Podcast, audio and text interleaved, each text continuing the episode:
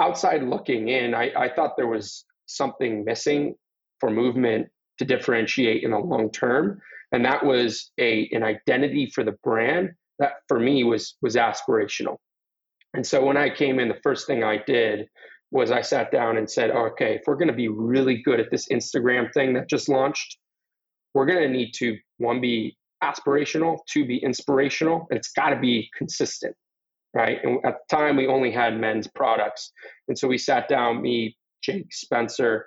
We thought about what are the facets of a lifestyle that we want to live. What is the type of person that we want to hang out with? Who do we want to dress like? Right. And now, how do we now package that all into one identity? You know, a lot of people don't even know what events manager scores are, diving into those and, and things of how much data is getting pushed back into Facebook for you to optimize off of. Most people, if they look at like their page view events, uh, they're usually sitting at like you know 20 to 25 percent of their page view events are pushed back into Facebook. Uh, I feel like sometimes you can lose the balance. Like when people retarget, you can you lose the balance in an account. So if you're retargeting to like at a three and a half ROAS, people just keep raising those budgets and raising those budgets. But you also have to realize you're burning the funnel too. You're burn like it's like it's just like when you run a sale and you know you burn the funnel out and then you got to rebuild the funnel. It's the same thing. So on today's episode, we have not just one elite marketer, but two elite marketers with deep expertise on advertising in the meta advertising platform. And they're here to shed light on what's working now. It's a great episode you don't want to miss if you're selling direct to consumer and you're looking to scale through performance marketing. This is the 2x e commerce podcast, hosted by Kunle Campbell. So, on today's episode of the 2x e-commerce podcast, we have the pleasure of welcoming two accomplished experts in the field of media buying at scale for eight to nine figure brands, primarily on the Meta platform. Blake Pinsker and Torii Rowe. With a wealth of experience under their belts, they have worked with renowned brands like Movement Watches, Cuts, Liquid IV, Manscaped, and MANSSION Jewelry. Their expertise and insights have propelled these brands to new heights in the ever evolving world of e commerce. When I was pre recording this episode with Blake and Torii, they mentioned something that stuck with me, which was that they want to burst the, the myth that meta ads do not work. They went further on to say that the reasons social advertising, um, you know, media buying will not or may not be working are down to two main, main reasons. First, um, there's probably an inadequate product market fit. And second is marketers are losing a lot of event, event data, up to 80% on, on, on meta advertising platform, which um, they, they seem to solve. So why should you listen to this episode? First, you're going to get in um, some secrets of powerhouse brands. They share insights into strategies and success stories in, in top brands, particularly movement watches, and, and they speak a bit about Cuts and, and, Manscaped, but the movement watches insights were quite insightful. Um, second, you're going to to understand the importance of like crafting brand bibles for creative excellence. So we speak strongly about the the need to have um, you know brand bibles that dictate the kind of creatives you put out on social media or, or social advertising. Third is mastering the art of creative. So we delve into the winning formulas on, on, how to create captivating ad content and how they test compelling hooks, messages, and um, copy points in a direct response advertising. Um, the, the, we also talk about like the the, the app stack um, and their view on the most just the must have tools and technologies in in in in in social you know media buying now particularly on the meta platform. And finally i think which is most important you're just going to decode what's working. Just staying up to date with the latest trends strategies um, that driving results at scale for the brands that they work with. Um, so they gave a lot of insight. So if you're looking to to essentially get a scoop on how to go about just smarter media buying on Meta, then pay attention. And so, without further ado, let's get started. Let's take a short pause to hear from our sponsors, and we'll be right back. Want to improve your e commerce customer experience with the power of AI? Tidio, the highest rated live chat app on Shopify, has you covered. With Tidio AI powered chatbots and live chat, you can automate up to 73% of recurring questions, providing excellent customer support while creating a personalized shopping recommendation that increases your conversion rate. Tidio not only resolves tickets, but also creates sales opportunities, making it a must have for e commerce operators. With dozens of e commerce tool integrations and the ability to manage all communication channels in one dashboard, Tidio simplifies your customer interactions. And with the Tidio Plus plan, you get a dedicated customer success manager to help you unlock the full potential of Tidio's features. Join over 300,000 businesses in revolutionizing your customer experience with Tidio. Head to tidio.com slash 2x for a special offer and try Tidio for free today. Hey, Blake. Hey, Torii. Welcome to the 2x e-commerce podcast. Nice hey, to meet you. thanks you. for having us. I've, I've been yeah I've been looking forward to to this one. Um, I read both your resumes and I was like, okay, um, we haven't done a media buying, particularly a paid social episode in a long time. And here's the reason why we need to do it now, right now. Um, so so a pleasure having you know you both. Um, where you each dialing in from? Uh, I'm in Denver, Colorado. Okay, that's Torii. I'm in New York. Uh, and Blake. Okay. Yeah. All right. Um, so who do I start with? I probably probably will start with with Blake. Um, Blake, please give me your genesis story and how it sort of connects to um to, to what you're doing now. Um, to to to j- just connect the the dots as far back or as near as as you can. I'd just like to get some context as to who who you are, like who you are. Sure thing. I'll, I'll give you a brief overview of my journey. Mhm. So, my journey started actually back in college. I became insanely passionate about consumer behavior, marketing, and branding. And that was around the, the start of the e commerce wave. And I actually tried to start a few companies, failed miserably pre Facebook ads, pre influencer marketing. And I decided to get a real job in real estate. And so, there in real estate, I quickly discovered that I didn't care about doing real estate because I, I was more passionate about marketing. And so um, I started working on the side for a little known company called Movement right after they had crowdfunded. I was the first employee at a company called Movement. Right place, right time. Uh, movement obviously caught that that e-commerce tidal wave. My sole responsibilities there were, were mainly running social media. I was also when I came in, the first thing I did was was built the brand identity and content strategy for Movement. Once we started to tinker with paid ads on Facebook, our lives changed forever. We became an early advertiser on Facebook. I think some of our biggest days we were spending upwards of, of three million on paid ads, paid ads on a variety of channels. Yeah, it was crazy, crazy times. And we learned the ins and outs. We learned what what works and what doesn't on you know everything from Facebook. We built a huge influencer marketing channel. We were we were working with thousands of influencers a year. We we scaled TV. We scaled. Obviously, we're running Google ads. TikTok wasn't really around yet, but we were starting to dive into that once TikTok did did come out. Uh, but the backbone of the business was really Meta ads, Hmm. and we scaled the company from zero to 100 million in five years, which it went by in the in the blink of an eye. Uh, but that around that time, I really wanted to share what we learned with other people that I knew, and I, I went to college with uh, the founder of, of Cuts Clothing, my, my good friend Steven. So started to work with him and advise him at an early stage, and obviously Cuts turns into a huge success story. We're also close with other brands such as Liquid IV, Manscaped, Truff, and we saw those brands start to blow up, really following the same playbook and the same strategies.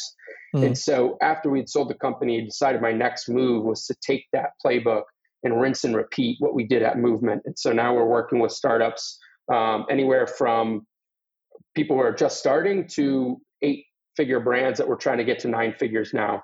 And so um, our main core competencies at Dream Labs are paid ads. We do media buying for all paid social channels, and then also do creative. And I'll let uh, Torii. Uh, yeah, go ahead. Yeah, uh, at Dreamland, uh, Dreamland. Yeah, Torii, please go for it. Yeah, I'm the I'm the exact opposite of Blake here. Blake was uh, you know making hundred million dollar companies, and I was fighting crime as a police officer for uh, four and a half nice. years. So, uh, yeah, so I, I, was a police officer uh, in Arizona for four and a half years, and you know after a few years, I kind of realized like I didn't have the passion to do this for thirty years. Mm. Just long time wasn't for me, and you know wanted to kind of like keep expanding, keep learning, and things like that. So my best friend and I, for us, uh, in 2017, ended up founding a company called MANSSION. Uh, it's men's premium jewelry.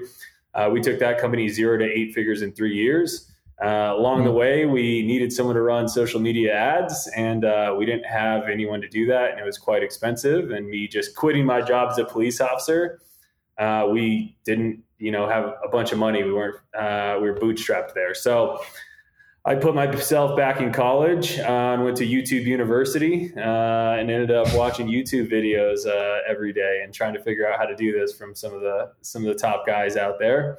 Uh, and then I started looking at jobs on Indeed. Uh, so I was looking on Indeed before remote work was really like remote.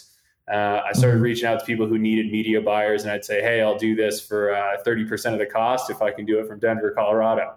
And a lot of mm-hmm. people were like, "Yeah, we'll take it." So it gave me the opportunity to jump into other companies um, and learn using their dollars uh, while I was getting paid to, to figure out how to build our brand.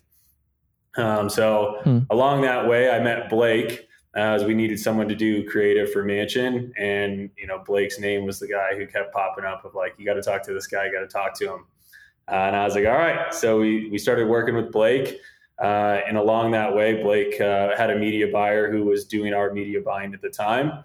And Blake was like, hey, listen, you're one of the best media buyers I know. Like, he's like, I'm going to be honest, you're probably better than the guy who's running your ads. You should probably just run these ads. And I was like, oh, sweet. I appreciate that. Save me some dollars. Um, and so I started running ads. And so since then, I ran ads for some of the largest companies in the world uh, ADT, Clover, some of the largest solar companies in the world, largest credit mm-hmm. card processing companies. I've, I've spent close to half a billion on Meta. Uh, and now I'm the, the head of growth over here at uh, Dream Labs. Okay, okay, makes makes sense. Illustrious, you know, um, backstories and an experience, essentially an experience. So, just so I get it right, Torii, you handle media buying, you know, that structure, and then Blake, your your brand guy, creative. Well, I'm, I'm, a brand guy at heart. Okay. Don't get me okay. wrong. I, I love okay. brand, built, built the movement, brand identity, mm-hmm. content strategy, the, the, real backbone of what you see on organic social for movement. Mm-hmm. However, as, as we know, brand is, is a long game. Brand is how you position, how you differentiate in a market, but you don't necessarily see results overnight. And as an agency, I want to see results immediately. If you're investing in us as an agency, I want to be able to one prove that our work is going to good use and we're, we're making you a return on your investment. And two, I just want to be able to measure what we're doing, right? And with brand, you often can't.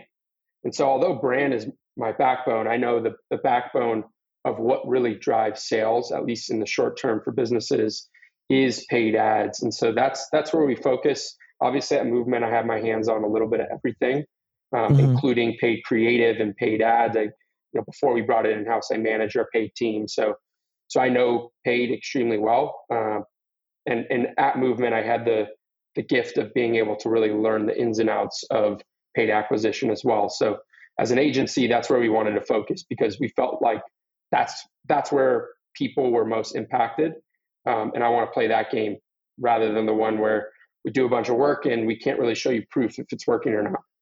Mm, mm, mm. Makes makes a lot of sense. So so it's it's taking really still a, a brand led approach to towards um you know your your performance to, to towards actually getting returns to, to to what you do. Okay. Yeah, I think it's so like all everything we do is very direct response focus. Okay, very direct response. Okay, everything is direct response.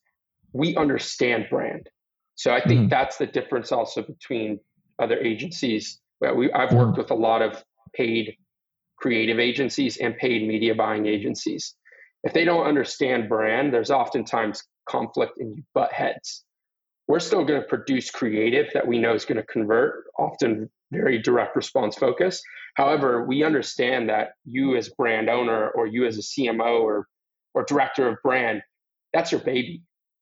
So when you have guidelines or when you have a spectrum of styles of content or the tone of voice that we can and can't speak on, we try to do our best to follow within those lines and we get it, right? We're not we're not going to fight you over something that's subjective that you feel very strongly about with your brand. So I think that's the big difference is we we get brand, but we're still trying to really drive sales at the end of the day with direct response creative. I got it. I, I, I really, really, get that, and and I, I, I like that um, very much so because um, the the parameters you need to sort of operate within for brand, um, even if you apply it to to, to performance or direct response. Mm-hmm. Question I have is what have been the essentials from a brand perspective that um, that makes it very much ready, prepared for scale on the direct response end, particularly in, in digital channels such as Meta? What do your best clients do really well from a brand perspective um, to, to, to get your work to, mm-hmm. to really deliver the, the ROI they, they seek? Yeah, so so I'll, split those two out, and then I'll let Torii share his insights as well. So, mm-hmm. from a brand perspective, I think brand is one. Are, are, you communicating with a large enough or, or niche enough target market where the way you're speaking is is resonating with them? The way you're carrying the brand, the, the identity of the brand, does it resonate with that market? Right? Can you build a com- community on the backbone of that?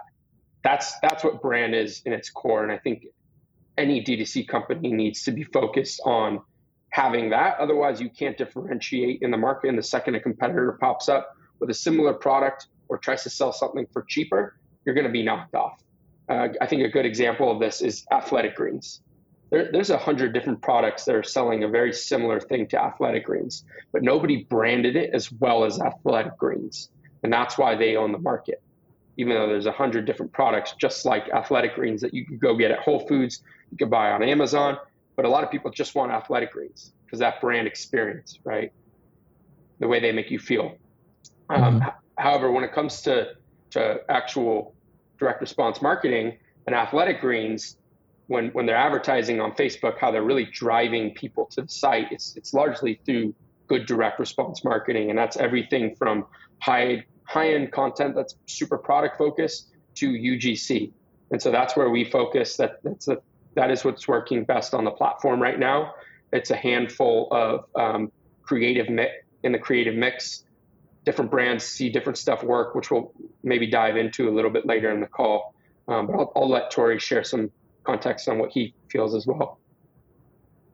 Yeah, I think kind of hit the nail on the head. I think the biggest thing for brand is like how you make people feel. Um, I think a lot of companies can can get someone to buy one time. Uh, a lot of a lot of good websites out there and stuff like that. But like when you first get that packaging and you unwrap it, of like how that makes you feel, or like you know when you get a a t-shirt or when you're you know you get a brand new watch or necklace or whatever that the way you carry yourself and how it makes you feel that's what i feel like brand is and I feel like brand is a huge retention effort as well. A lot of people have that first time good purchase, but like you ever had that that package you're so excited for and you unwrap it and it's just not what you expected. You're so disappointed. You're like, gosh, this is terrible. Like I was so excited for that. That's the other side of the coin of that lack of brand, that lack of feeling that you were looking for.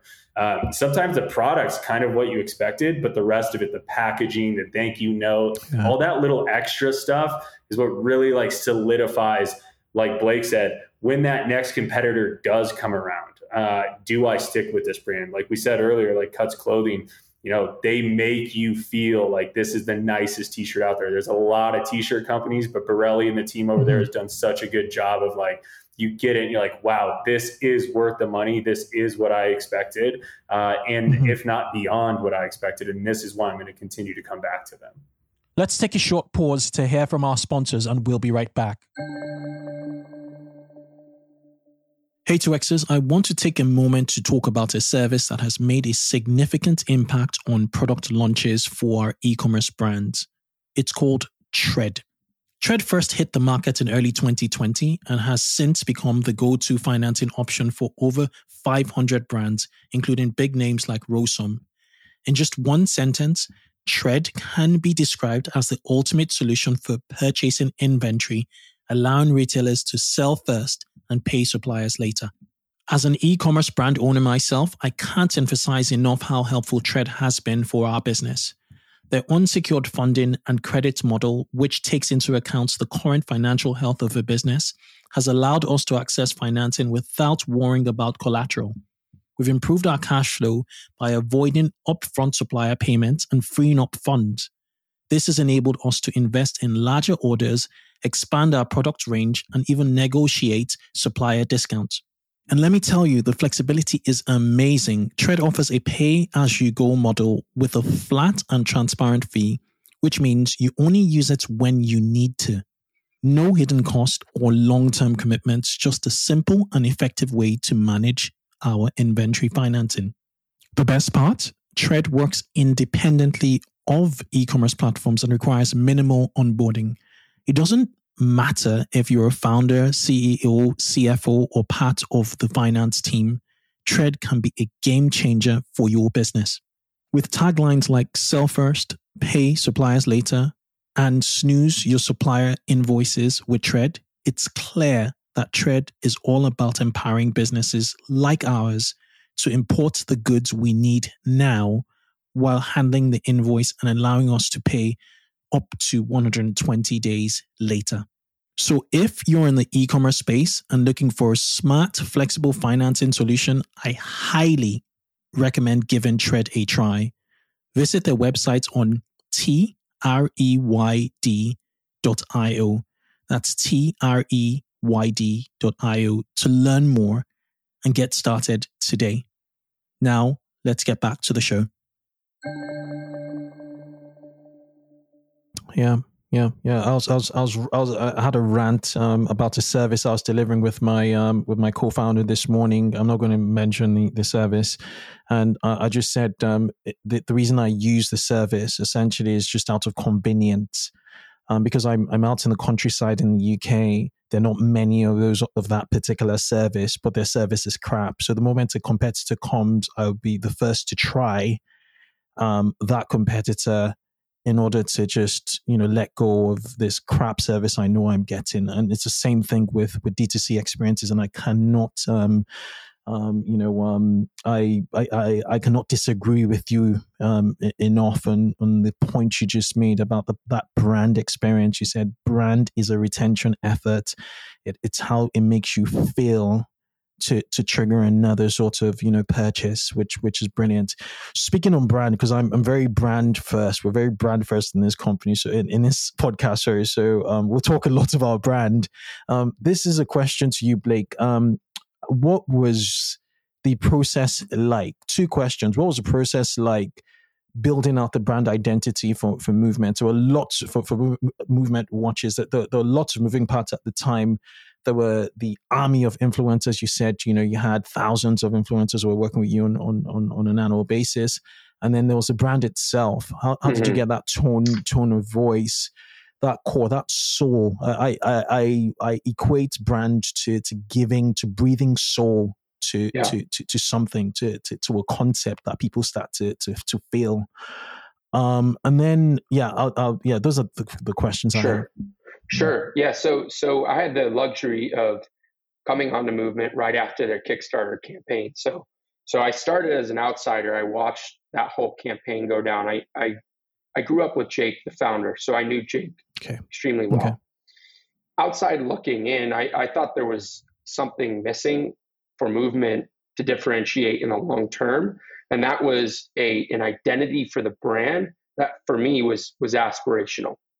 And so when I came in, the first thing I did was I sat down and said, okay, if we're going to be really good at this Instagram thing that just launched, we're going to need to one be aspirational, two be inspirational, and it's got to be consistent, right? And at the time, we only had men's products, and so we sat down, me, Jake, Spencer, we thought about what are the facets of a lifestyle that we want to live?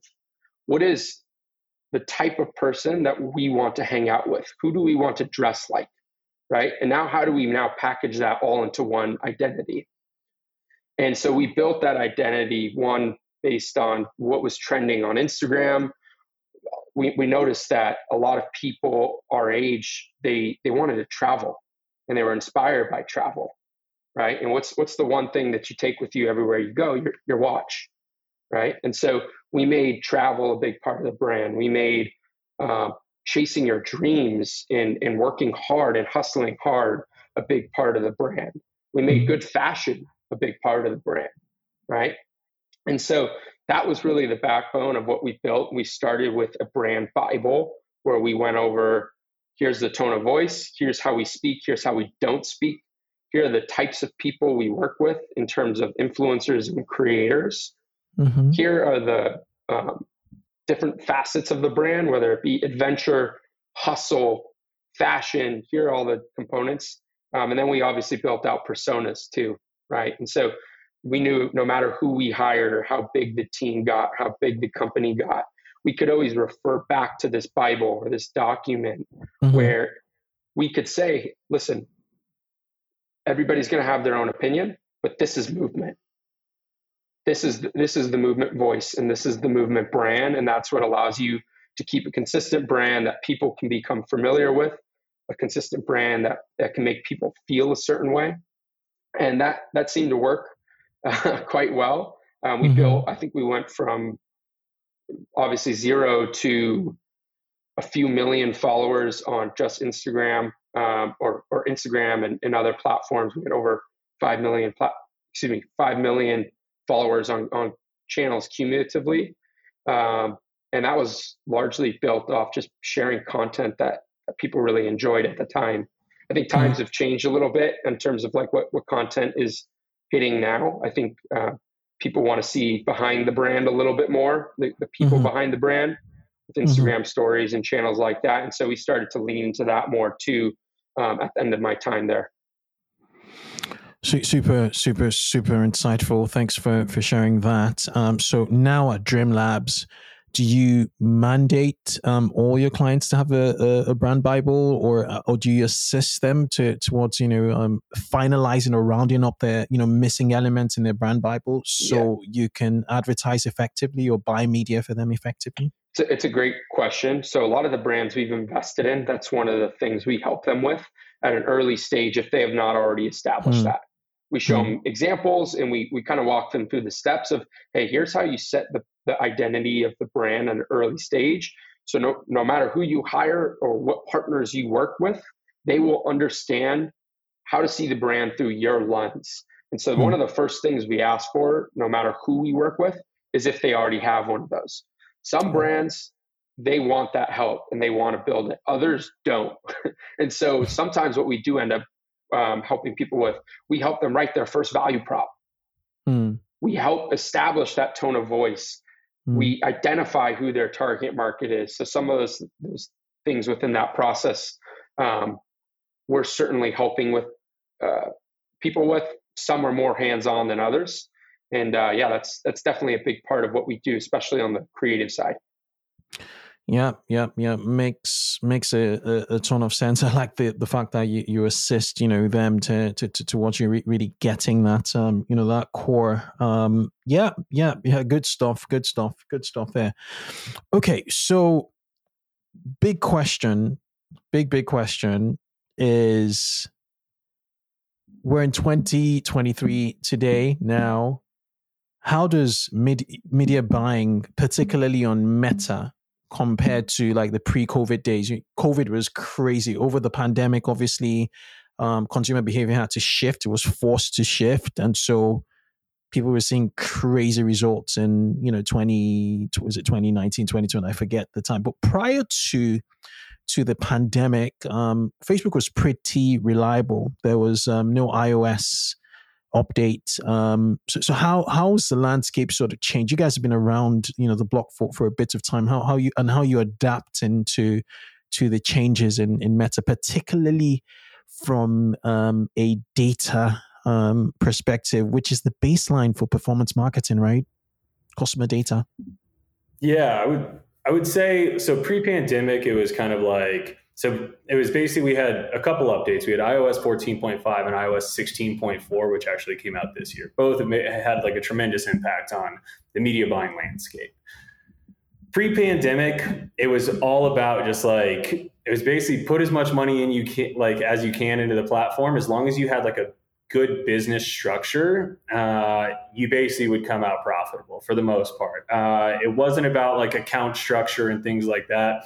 Interest based targeting, lookalikes, like it felt like whatever you would do, it would work on the platform. And you were just like, some things would work more than others, but everything worked to some degree.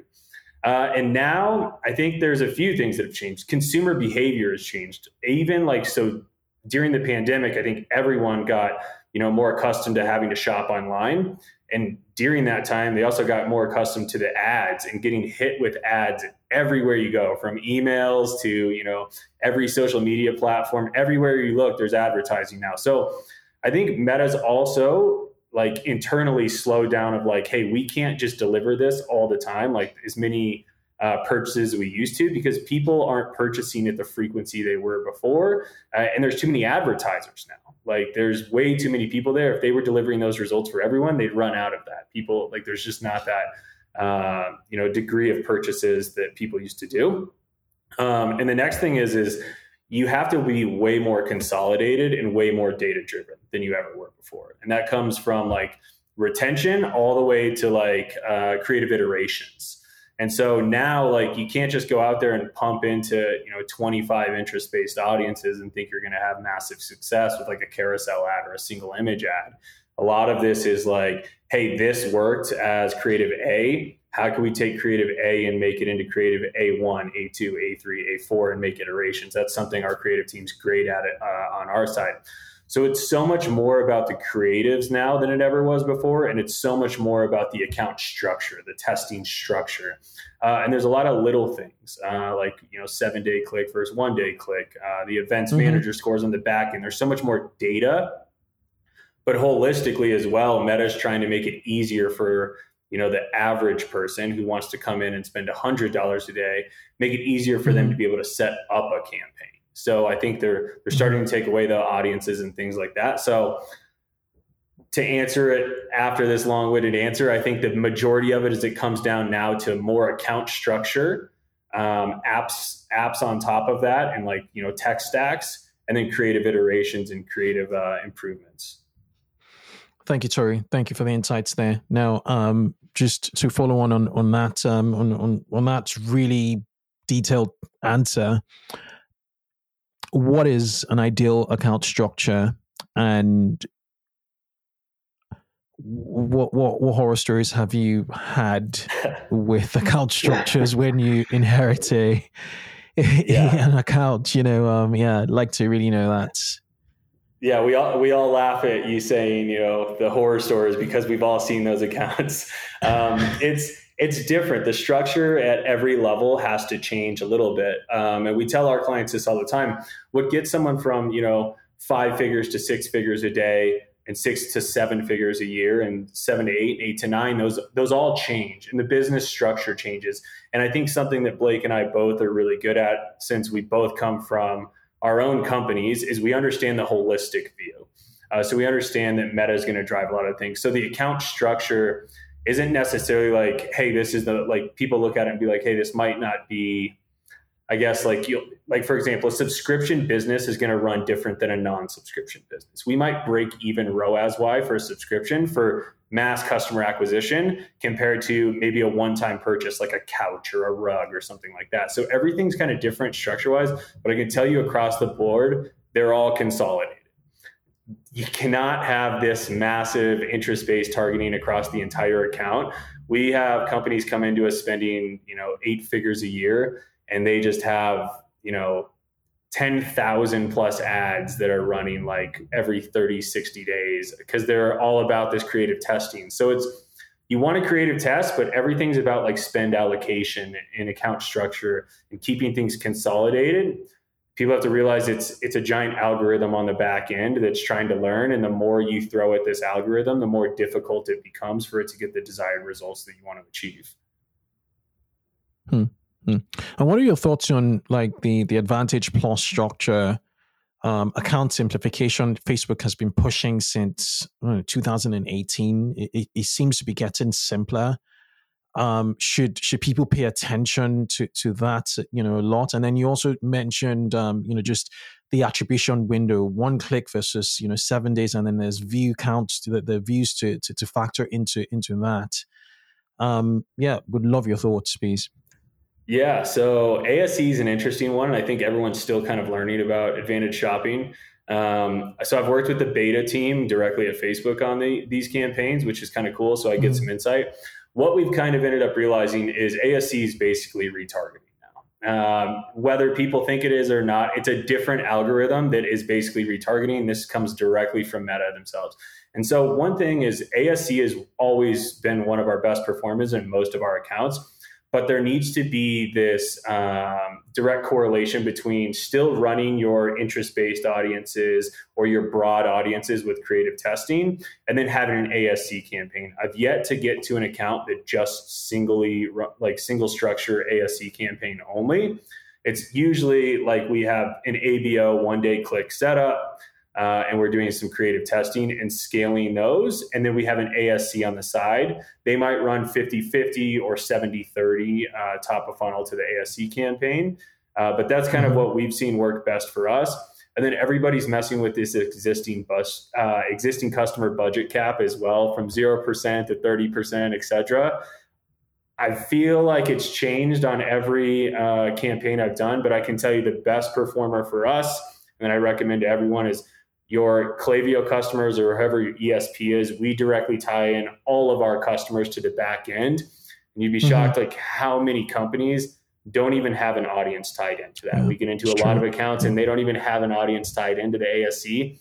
And that's the whole point of it is to leverage your your customer base from an external source to continue mm-hmm. to improve, which is not just the pixel. Mm-hmm, mm-hmm. And what are your thoughts on lookalikes? Um, so, so based on that, like that customer core, for instance, um, back in the days again you'd have lookalikes based on your top on clv you know facebook yep. had a you know feature for that. You could target like look if you had the data lookalikes of your top 1000 customers and facebook would spit out um, you know lookalikes and they, they they would work. You know you do 1% to 10% in different sort of ad sets and and all of that stuff. Um, so, so how how re- how reliable are lookalike audiences now on, on facebook or on Meta?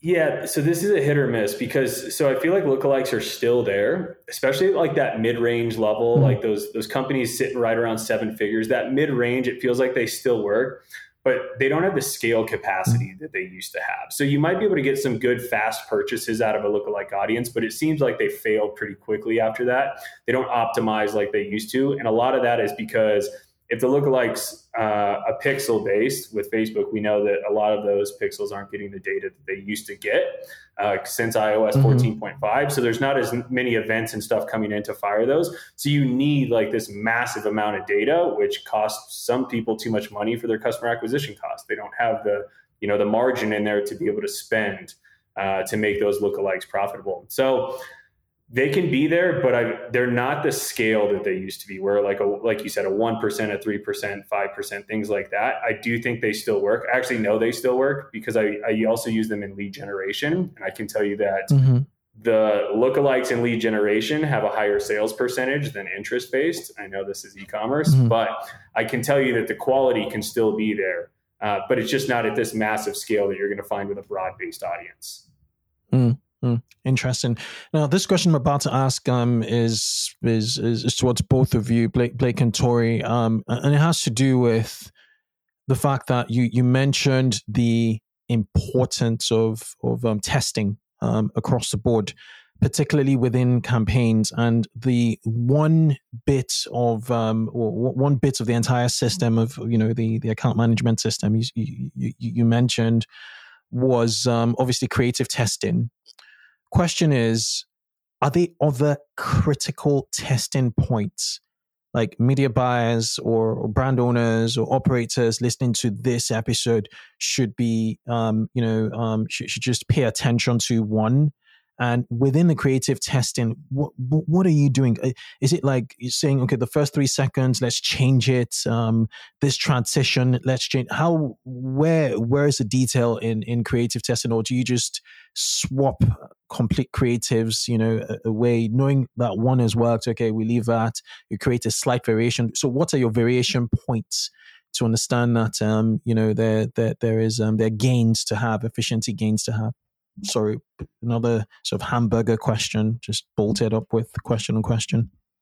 Torii actually just made a few videos on this topic, so I'll let him take the mic. okay, let's do it. Yeah, you, you're good. So, like, that's probably our bread and butter uh, over here at Dream Labs. Like, this is what we do best. I feel like is media buying and creative have to work closer and closer together than ever before, and I think that's like what we do really well. So, with creative testing, you have your testing campaigns and everything is graduating up. We know that, like graduating to your scale campaigns. Uh, that's kind of how we run things. But yeah, basically, what we're going to do is we're going to come back and analyze your top two, three, four performing creatives. And we're going to go back to our team, which is Blake and the guys, and we're going to say, hey, listen, you know, this is what we're looking at. This video or this image performed best. We need remixes or iterations of this.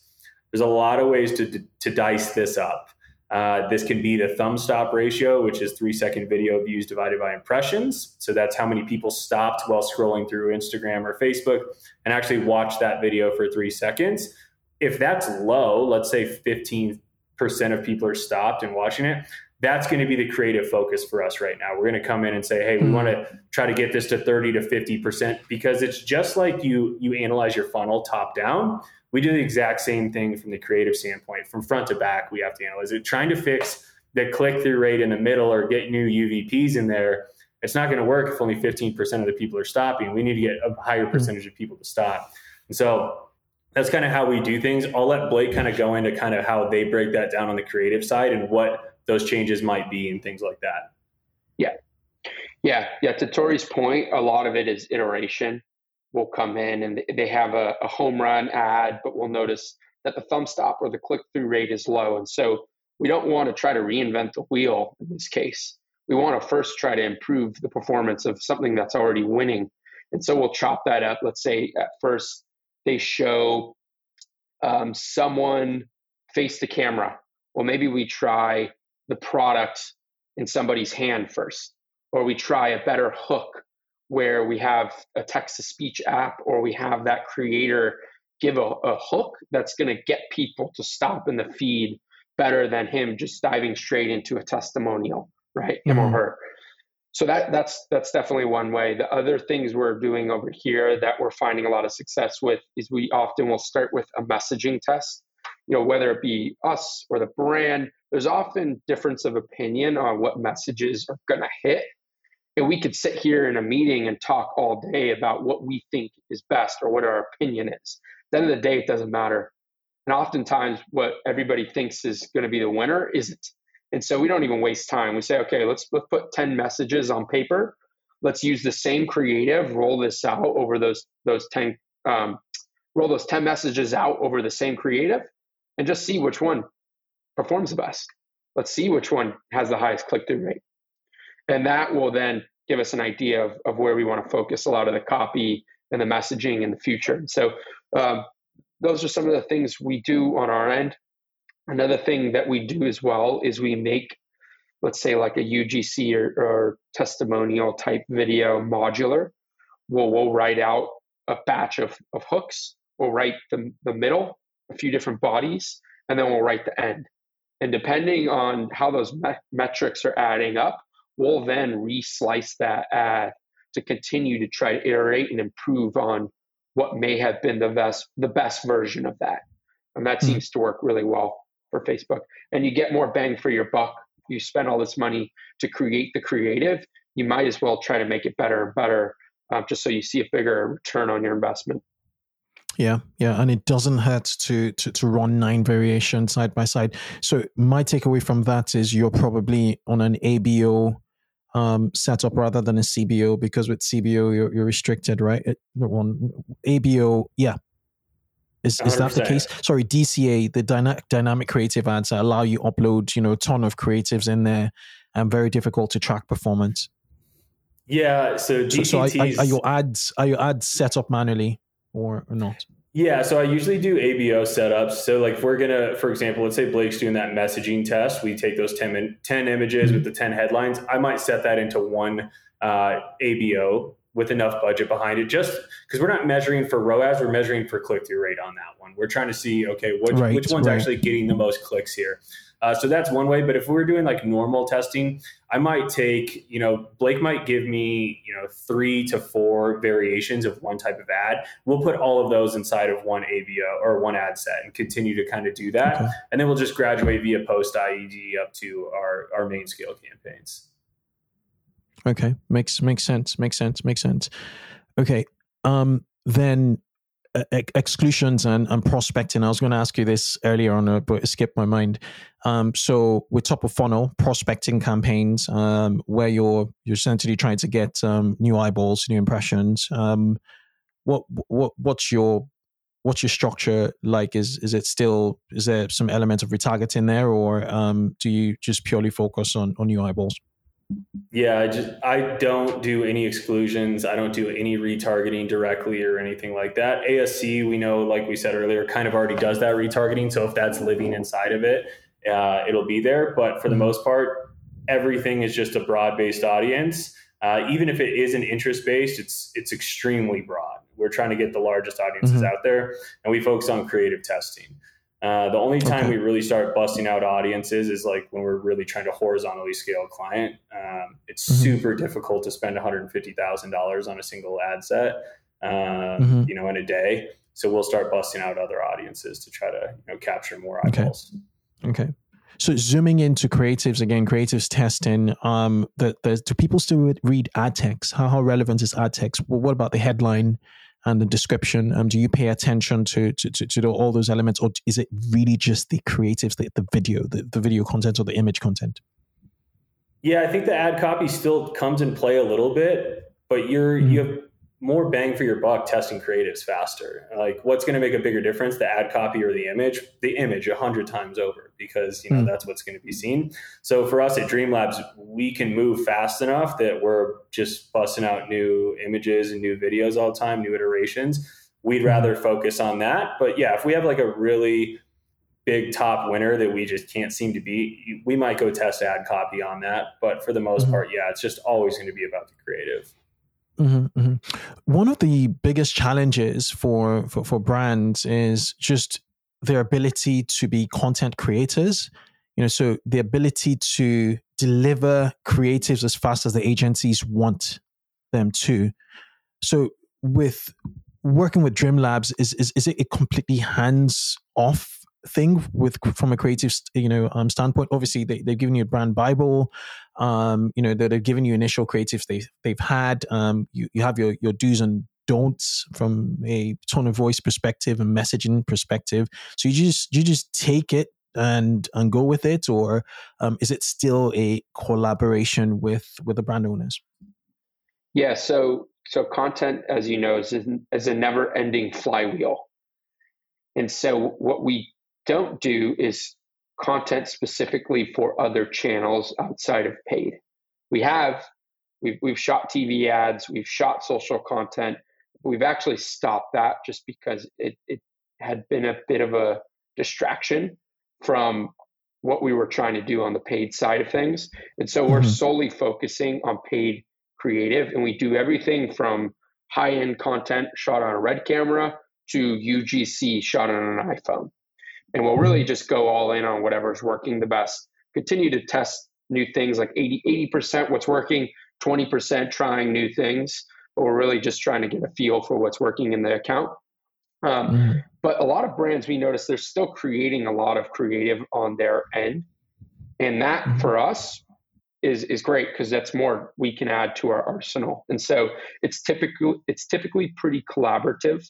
Um, some brands, they, they don't do creative on their end. And so we'll do the, the load of it. We could do 360 everything, like I said, but a lot of them still want to create that content for their site and for their socials that we might not be creating. And so um, we end up using that and remixing that for our ads as well. Um, mm-hmm. So to mm-hmm. answer your question, it's, it's a little bit of both. Typically, it's a lot of creative just because of the sheer amount of uh, content that these brands need to create for mm-hmm. their daily channels and their daily marketing, anyways. Um, mm-hmm. But yeah, it's it's a mix. It depends on the package and and who we're working with. Okay, makes sense makes sense makes sense makes sense. so so the the consensus here is it's really it really should be optimized for for collaboration rather than you know silos yeah i think, okay. I think silo when it comes to creative especially when you're the more minds you can have giving new ideas the more mm-hmm. inspiration mm-hmm. you could source from other people uh, mm. i know i know you want to talk a little bit about ai today but it's almost like you know, would you rather have AI where AI is pulling data from multiple sources to come up and generate answers for you? And that's where collaboration, I think, really benefits you because I only mm-hmm. see X amount of ads. I only get so much inspiration. I only have a certain amount of ideas. But now when we bring a whole team into that and their team, we all have different set of eyes. And I think that really helps the end product when we're able to have all of our minds put together to build this this one machine to to create all the creative that we're creating. Uh, I, I love all this. You you you speaking my language. Um, and um, there was there was something I, I wanted to mention. You know, when you talked about the brand Bible at MVMT or Movement Watches, which which really was um, more around the fact that you know this this your, your brand Bible are systems. They're, they're a set of systems essentially, um, and a lot of brand owners don't don't appreciate that. Um, and once you understand that, um, the, the, systems actually set the tone for for many other. You know, um, sorry, my, my flash just dropped. For for many, many, many, many other um, activities such as performance marketing, whether you're going to even be doing, you know, TV advertising, whatever, it's it's that baseline right. system. You know, um, so I just wanted to mention that. Yeah, you yeah. you can't you can't expect anybody to be a mind reader whether it's a new employee or a third party partner, an agency, you can't expect someone to read your mind or your vision mm-hmm. on what the brand should be like, right? And, mm-hmm. and the ultimate goal for everybody is to delegate and move on or even move out for some people, right? And so if you ultimately want to delegate and you want other people to think like you, like you said, you have to set up those processes in order for that to happen. Otherwise, mm-hmm. you're going to be let down time and time again. Absolutely, absolutely. So going to AI, um, yeah, we we can't not have a conversation about media buying in 2023 and not, you know, um, speak about the the the 800 pound gorilla in the room, which is AI. Um, how has um, AI, gen- more specifically generative, you know, um, AI, how has AI impacted the way you um, particularly um, approach creatives that that that that yeah. that last mile. Yes. just love to know. I'll touch on that. So so we're fortunate to have a creative team who is obsessed with learning about ai and so they're they're using and constantly experimenting with chat gpt and some of the other platforms out there to one generate copy generate hooks and what it really does is it allows you to have a, a laundry list of hooks. You could ask ChatGPT to write you 100 hooks, and you then, as the human, are the the filter for that, right? So a lot of that we're still adjusting, we're still toying with to make the end product, but it's giving us a list of ideas which could take could have taken us hours previously, mm-hmm. right? Mm-hmm. And so it's not mm-hmm. necessarily writing any of the final hooks, messages, or copy points or scripts, but it's giving us a, a long list of ideas to pick from, which we may not have thought of on our own. And so hmm. there's a lot of awesome stuff there. Now, on the actual creative or video or photo side of things, this is good timing because we, we actually experimented with something new yesterday that seems to be doing pretty well in, in one of our accounts. Um, mm-hmm. You know, I credit one of our editors. He he's absolutely brilliant. Um, and he delivered the the recent folder of creatives, which um, he initially just had images to work with, and he wanted to make some videos out of these images. And so he used an AI software to essentially turn these images into animations. I mean, hmm. those seem to be performing quite well, uh, at least out of the gates. So, um, yeah, some really cool stuff there. I don't think it's long before we see AI actually editing full videos for us and, and doing some of the, the back end work for us on the creative side of things, or even developing images. CG, CGI is one that makes a lot of sense. Why, mm-hmm. why can't we one day tell a computer, I want a CG 3D rendering of this watch or this necklace? Mm-hmm. Right. That, that, I think that's going to be, if it doesn't already exist, uh, that is a pretty easy no brainer, uh, just because it's a it's a computer doing computer's work, mm-hmm. right? Mm-hmm. So I think that's going to be really exciting once once that happens. Yeah, I was, I was, was watching um, a video yesterday around Adobe. I don't know whether it's a beta. It's it's this a private beta version of Adobe, but it had ChatGPT type prompts on every aspect of an image.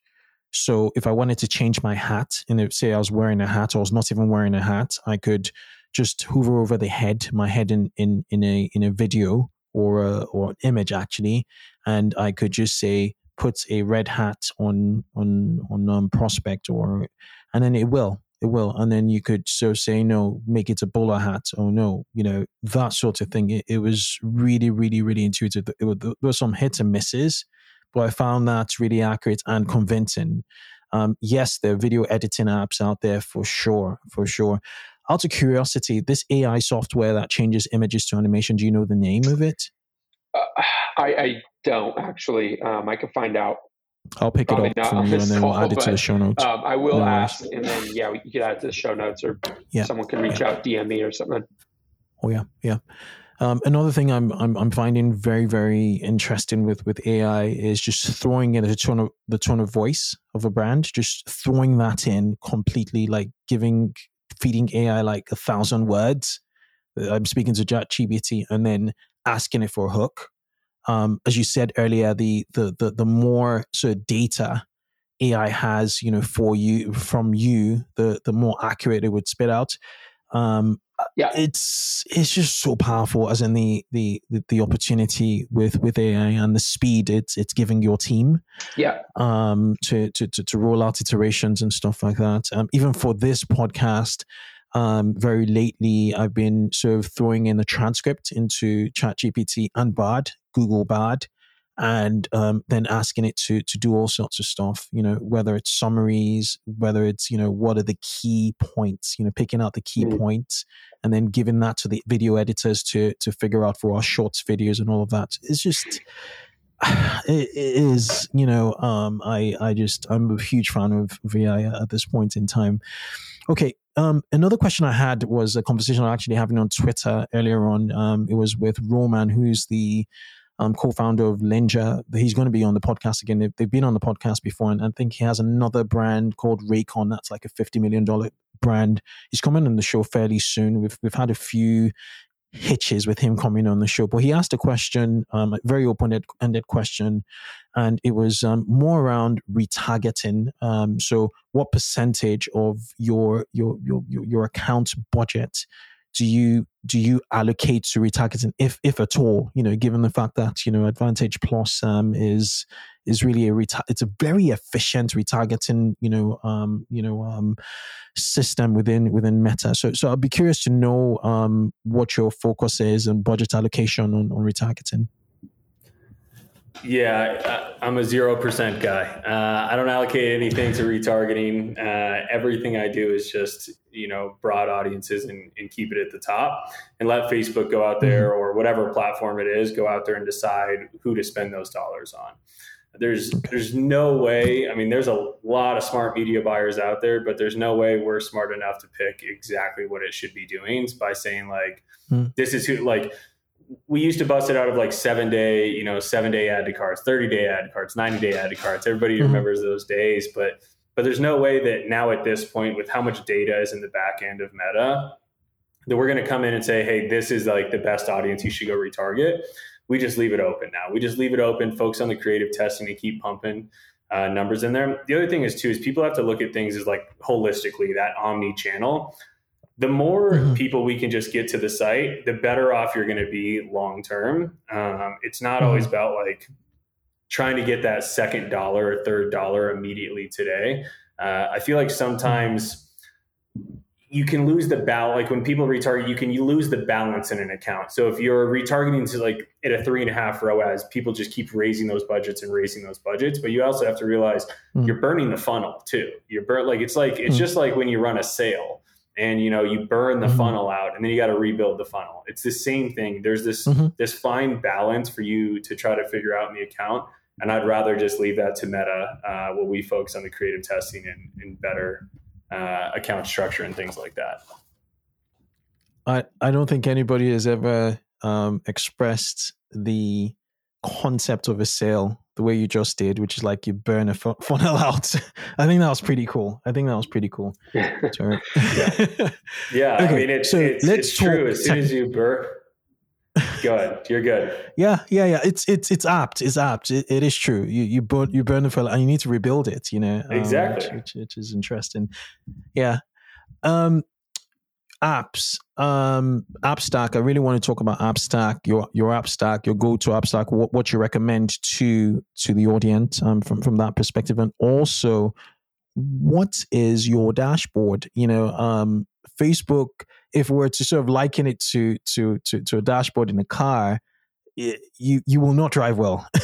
Simply, you you will you you you you your speed limit you you will um, essentially break some speed limits. As in, if you go by the dashboard in in you know on Facebook, you might be slow in certain roads. Um, you might not know when you run out of fuel. You know, when you look at yeah. Meta's um, you know dashboard, is that still correct? Is you know, um, speaking to, to you as an expert, um, if it's not, what do you lean on, and um, just blow up your your app stack to to us, please. Yeah, so I mean, Facebook's still still good with high level metrics. I still look at the majority of things there: click through rate, cost per link click. All of those things are still going to be legitimate. Uh, thumb stop ratio, which we talked about earlier, uh, you know, that's still legitimate inside mm-hmm. of that. It's a custom metric you have to make, but all of those things are still there. Now, as far as attribution, that's where we start getting lost uh, in media buying nowadays. And so you have so many third party attribution tools such as, uh, you know, Triple Whale, everybody knows of, Northbeam, you know, Hyros, those kind of things. Mm-hmm.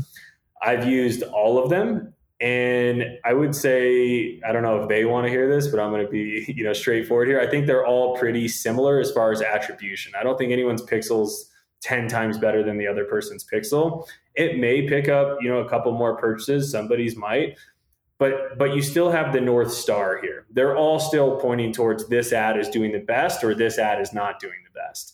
And so all you need nowadays is to kind of have like you were talking about, you know, you're you're steering or driving the car or whatever like that. You just need to know which way the road needs to go. Like you turn it left or you turn it right, um, and when to brake and when to hit the gas. That's all you need nowadays for the most part. Um, and so all of those tools work really well. I think Northbeam goes uh, goes pretty far and in depth of like you know lifetime value and things like that of how long it takes for someone to convert. But then on the flip side, you have Triple Whale, who's more data aggregation. Uh, they take all your platforms, put it in there, and you can see net profit by the minute of you know for your business, which is pretty incredible. So it's it's come a long way from the spreadsheets and uh, you know Google Analytics that we used to run off of. So those are the main ones for media buying. But as far as like e-commerce, I could go into a tech stack that's you know there's a lot of things as far as like an e-commerce business, but media buying, I don't think it needs to be as like complex or convoluted that some people make it. Um, you mm-hmm. know, you just need and, good and how, how critical is is proprietary software in, in in in the media buying world at the top levels it's it's what's going to make or break you um, you know hmm. getting a company to nine figures i think is way more difficult than it used to be you know the brand is obviously very important but tech is what's really driving the game here from the creative standpoint uh, you need you know fabulous people but you also need good good tech to analyze these things. And then also on the media buying standpoint, um, like we talked about a couple times, is events manager scores and things like that. You know, a lot of people don't even know what mm-hmm. events manager scores are, diving into those and, and, things of how much data is getting pushed back into Facebook for you to optimize off of.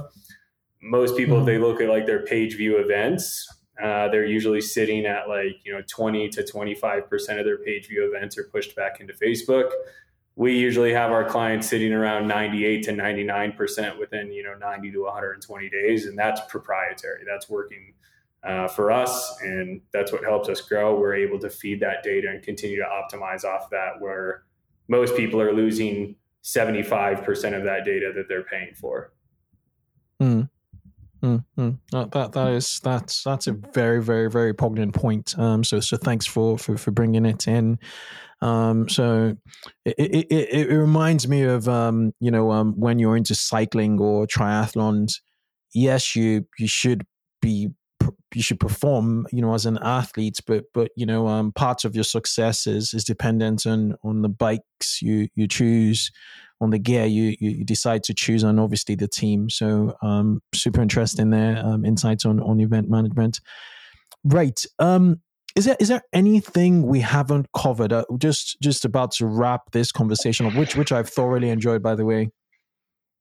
Because because there are two perspectives you know normally there's there's just mm. one perspective right um, Thank you. Yeah, is, is there anything you you you think we should we should talk about that that I haven't really um, you know covered just yet? Yeah, let, let, let me first ask you this: most of your listeners, mm-hmm. what what types of roles are they serving, and what size company is is most of the audience. Maybe i can give you an answer so, so, so, the, the people who who reach out to me directly they they're, they're either operators or they're working for operators that are like 10 million plus. So they they tend to be like shopify plus merchants um, most the ones who stick around for who stock around for, for, for, a bit of time. got it.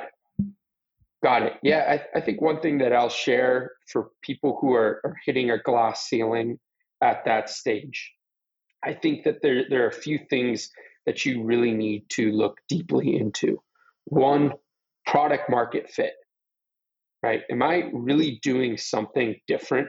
Is my product at a good enough price point, high enough quality where this is this is really scalable? And I think that's that's number one because no advertising channel, no creative will really matter at the end of the day if you don't have good enough product market fit. You you might hit a glass ceiling. If you have that, the second thing that I think is is a misconception right now that, that you know the best brands in the world they're still finding a ton of success on Meta and they're still scaling on Meta. The the landscape has changed and the problem is a lot of people are still using 2015, 2016 strategies pre iOS 14, pre COVID, right? And those strategies just don't work anymore. And so I think it's important that you look at the brands that are doing really well still. You reverse engineer what they're doing, especially on the creative front. But then you also say, okay, what do we lose with iOS 14? Um, like Torii just touched on, tracking, right? How do we fix that problem? How do we solve that problem? How do we get our event matching scores from 20% to 90%? Right? If you're able to solve those problems, then you don't have an iOS problem. You, you know, it's different. But at the same time, you are solving the problems that are keeping you from scaling and keeping you from growing. And so I think that it's a misconception that Facebook doesn't work or, or people can't scale in this environment. And for every brand that you show me that isn't scaling, I'll show you one that is. So I think that's often an excuse. Um, and you know, I, I, can find you a handful of success stories, people who are mm. absolutely crushing it right now. And so I, I think that uh, everybody has that opportunity still. Mm. Fair, fair points on on, um, on on differentiation and, and that product market fit to, to, to really really really um, you know um, open up that that that runway you know um, for, for you to to grow the scale scalability runway. Right, chaps. Um, it's it's been it's been a, a a pleasure you know having having you both in um, for people who want to find out more you know about your your your, your company dream lab dream, dream labs or agency rather. It's dreamlabsagency.com um, are either of you active on any social platforms professionally? Yeah. We're we're active on instagram and twitter. Okay yeah, so maybe you could put the handles we'll, in the show we'll, notes. we'll link we'll link we'll link we'll link to to to to, to your website and your social handles Yeah. in in the show notes um what else can i say LinkedIn as Um, well. I and LinkedIn. Yeah. I I just I've actually added you literally as we're speaking on- Awesome. on LinkedIn. Um so great stuff. Look, I'm I'm gonna keep in touch, you know, um, you know, continue to to to to to to to, to watch your work, you know. Um yeah, we're we're onto something and you know, I really love your ambition, the the caliber of brands you've worked with in the past and and the ones you're supporting now. Um, it's been a privilege speaking with you you both. Um, thank you for coming on the 2x e-commerce podcast. Thank you, Kunle. Appreciate the time. Thank you so much. Appreciate the time. Cheers.